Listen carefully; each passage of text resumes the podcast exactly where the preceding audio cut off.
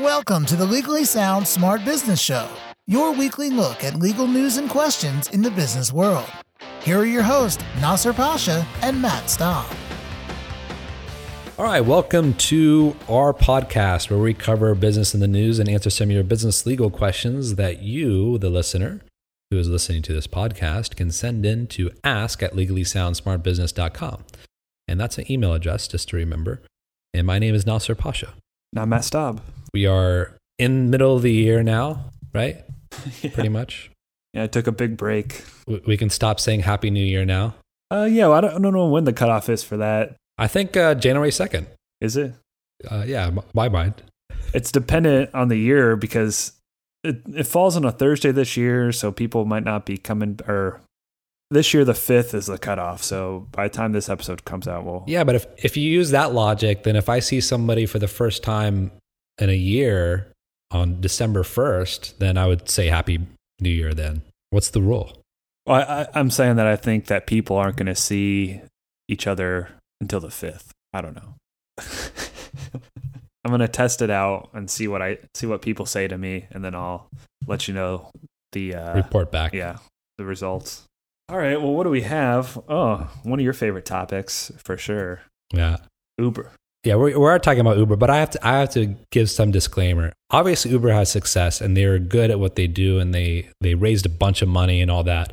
But I guess my opinion is just that, man, how they're doing it is just so annoying. You know, this kind of do no evil kind of culture that we think startups have, but they actually don't, you know?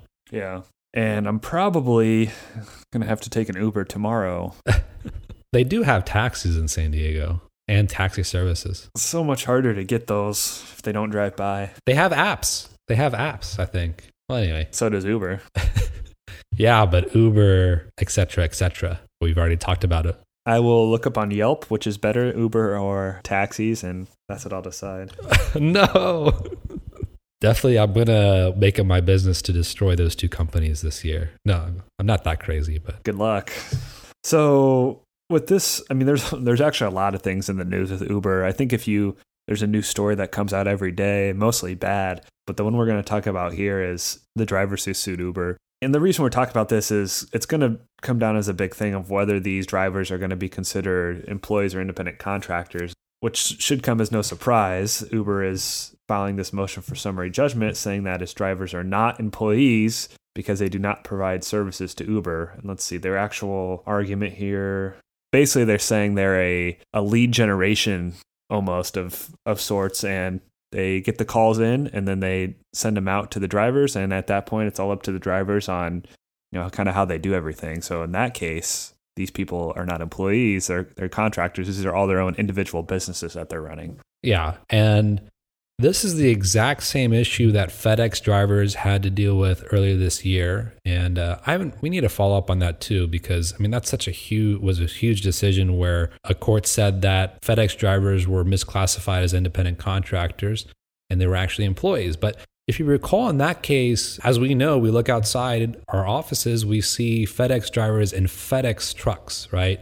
They're using the brand name and all that. So there's a little bit more a closer integration between the drivers and FedEx, where Uber, obviously, they use their own vehicles. Technically, even in FedEx, they technically own their vehicles. And I think they have some kind of leasing mechanism there. But that kind of setup was seen through by the courts as just kind of a sham setup. At the end of the day, they still had a lot of control.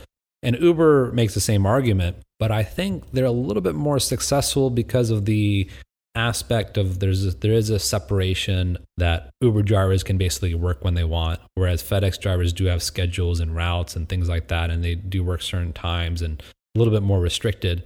And so I think they have a better argument from that perspective. But I'm still looking for the case, and I haven't seen an attorney do this yet. I think there's a viable case to argue that Uber is actually a franchise and they are trying to sell their franchise to these Uber drivers. And that's something that I haven't seen before, because if you break it down a little bit, they call these, what do they call the actual Uber drivers? It's such a funny name. Yeah, a small business entrepreneur. That's how they sell this dream of being an Uber driver.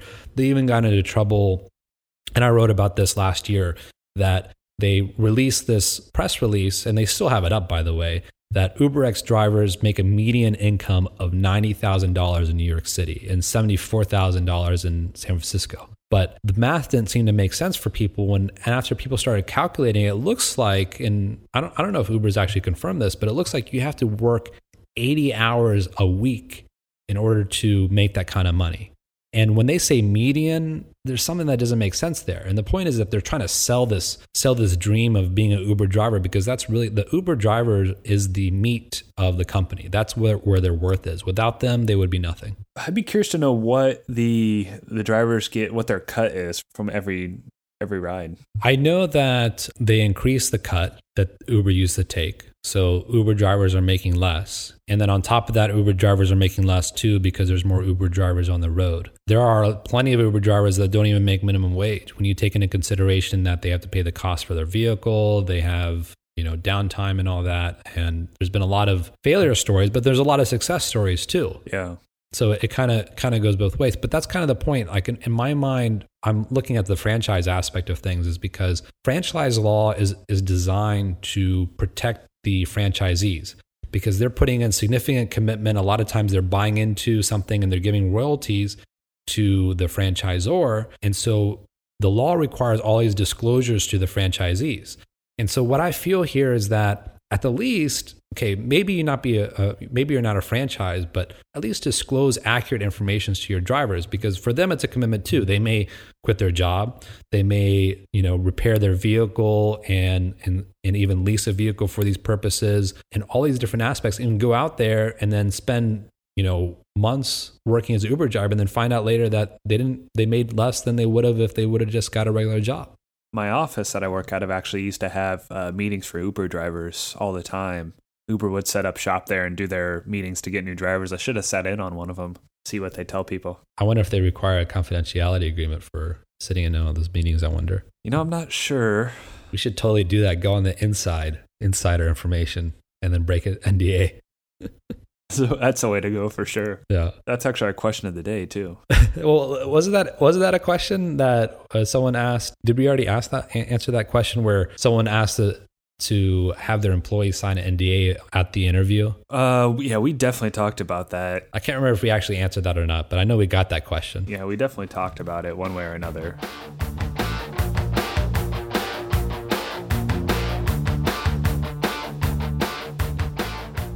But let's get into our real question of the day, because we'll have plenty of time to talk about Uber at another date. Yes, we will. Beginning of the year, always a question.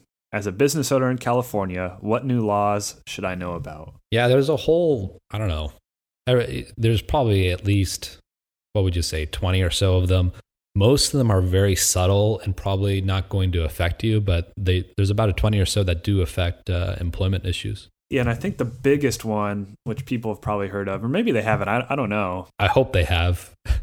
But it's the mandatory paid sick leave that you have to give to your employees, up to 3 days per year, which, the grand scheme of things is very little. For the grand scheme of things, for an individual employee, it's very little. 3 days spread over, 5 times 50. The number of days you're going to work, 3 days isn't that much at all. But for the employer, this is pretty big, because now if you didn't have a policy in place before, now you're essentially giving them, every single person, 3 days off and also having to pay them. So yeah, that'll be a pretty big one for employers in California. Now, what's a little confusing about this law, and I think I've already seen a lot of employers fall into this trap after reviewing their manual when they made these changes, is that even though the minimum is 3 days, the accrual rate is different. It's at a higher rate than it would be if it was equal to 3 days, meaning it's 1 hour for every 30 hours worked. And let's say that they're working full time. If they worked a full year at that rate, it would actually amount to almost 8 hours or 8 days a year. So you can cap it at 3 days, but you also have to accrue it at a certain rate. So if you accrue at a certain rate, don't forget you need to cap it too, because it may end up being a lot more than what you would expect. So that's a very common trap that we've already seen when going through our clients' employment manuals and policies. You can correct me if I'm wrong. That's probably the biggest one on the employment side. There's other ones too. That's the big one. It's not even going to affect technically in January 1st. Well, you have to have the policies in place, but the accrual doesn't need to start until, I think, June, right? June 30th or so, I believe. Or July 1st, it looks like. And so there's been other one. I mean, obviously we had the minimum wage this last summer, and that has different implications. They have different penalties now for minimum wage violations, including waiting time penalties. There was some other limits on the use of arbitration agreements, and this can be applied towards employment contracts to a certain extent. And that's pretty significant. But one of the other aspects of those law changes is that it requires arbitration panels like AAA and JAMS, two very common arbitration panels, to publish certain reports. And now I don't have a good understanding of what details. What I have read so far is that some of the reports actually disclose who the employers are and things like that. And what's so significant about that is, those of you who know me, I'm not a big fan of arbitration in the first place, but sometimes with employment contracts, I have, from employers' perspective, it's good. But if you're getting rid of the confidentiality aspect of it, which is a big, huge proponent of why arbitration is good, then it kind of loses all its benefits. And so that's a pretty big change, and it just confirms my reasoning why arbitration is just so overrated by attorneys, for that matter. Yeah, arbitration is something I feel like you hear it a lot more than you should.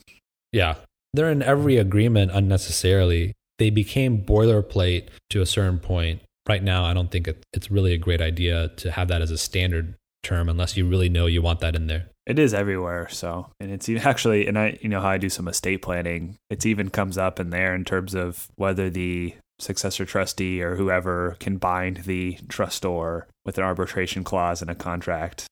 Some bad news for Michael Scott, if he opens up his paper company in California, is have to provide supervising training on abusive conduct. So he's going to run into some problems there. Also, if he has interns too, right? Because I think one season they had interns, and if you have interns and volunteers unpaid, before this year, the discrimination and harassment protections didn't extend to unpaid interns and volunteers. So that's going to change as well, yeah. Or that has changed, I should say. And so now they have those protections under FIHA. I mean, so those are kind of some general new laws. We can keep going on, but every minute we spend on this, the more boring it's going to get. Yeah. So plenty to come, I'm sure. But all right. Well, thanks for joining us. And let's start out this new year right, even though we've already started out the new year. But for our second episode, make sure you leave a positive review on iTunes if you would. Yeah. And as always, keep it sound, keep it smart. This has been the Legally Sound Smart Business Show with your hosts, Nasir Pasha and Matt Stahl. The Legally Sound Smart Business Show is your weekly look at legal news and questions in the business world. Legally Sound Smart Business is a podcast that is intended but not promised or guaranteed to be current, complete, or up to date, and should in no way be taken as an indication of future results. No attorney-client relationship is created by listening or submitting questions to the podcast. The podcast does not constitute legal advice, but rather is offered only for general informational and educational purposes. You should not act or rely on any information in the podcast without first seeking the advice of an attorney. The opinions expressed in the podcast reflect the views of those individuals and do not necessarily represent the views of any other individual or business. For more information about the Legally Sound Smart Business Show, visit legallysoundsmartbusiness.com.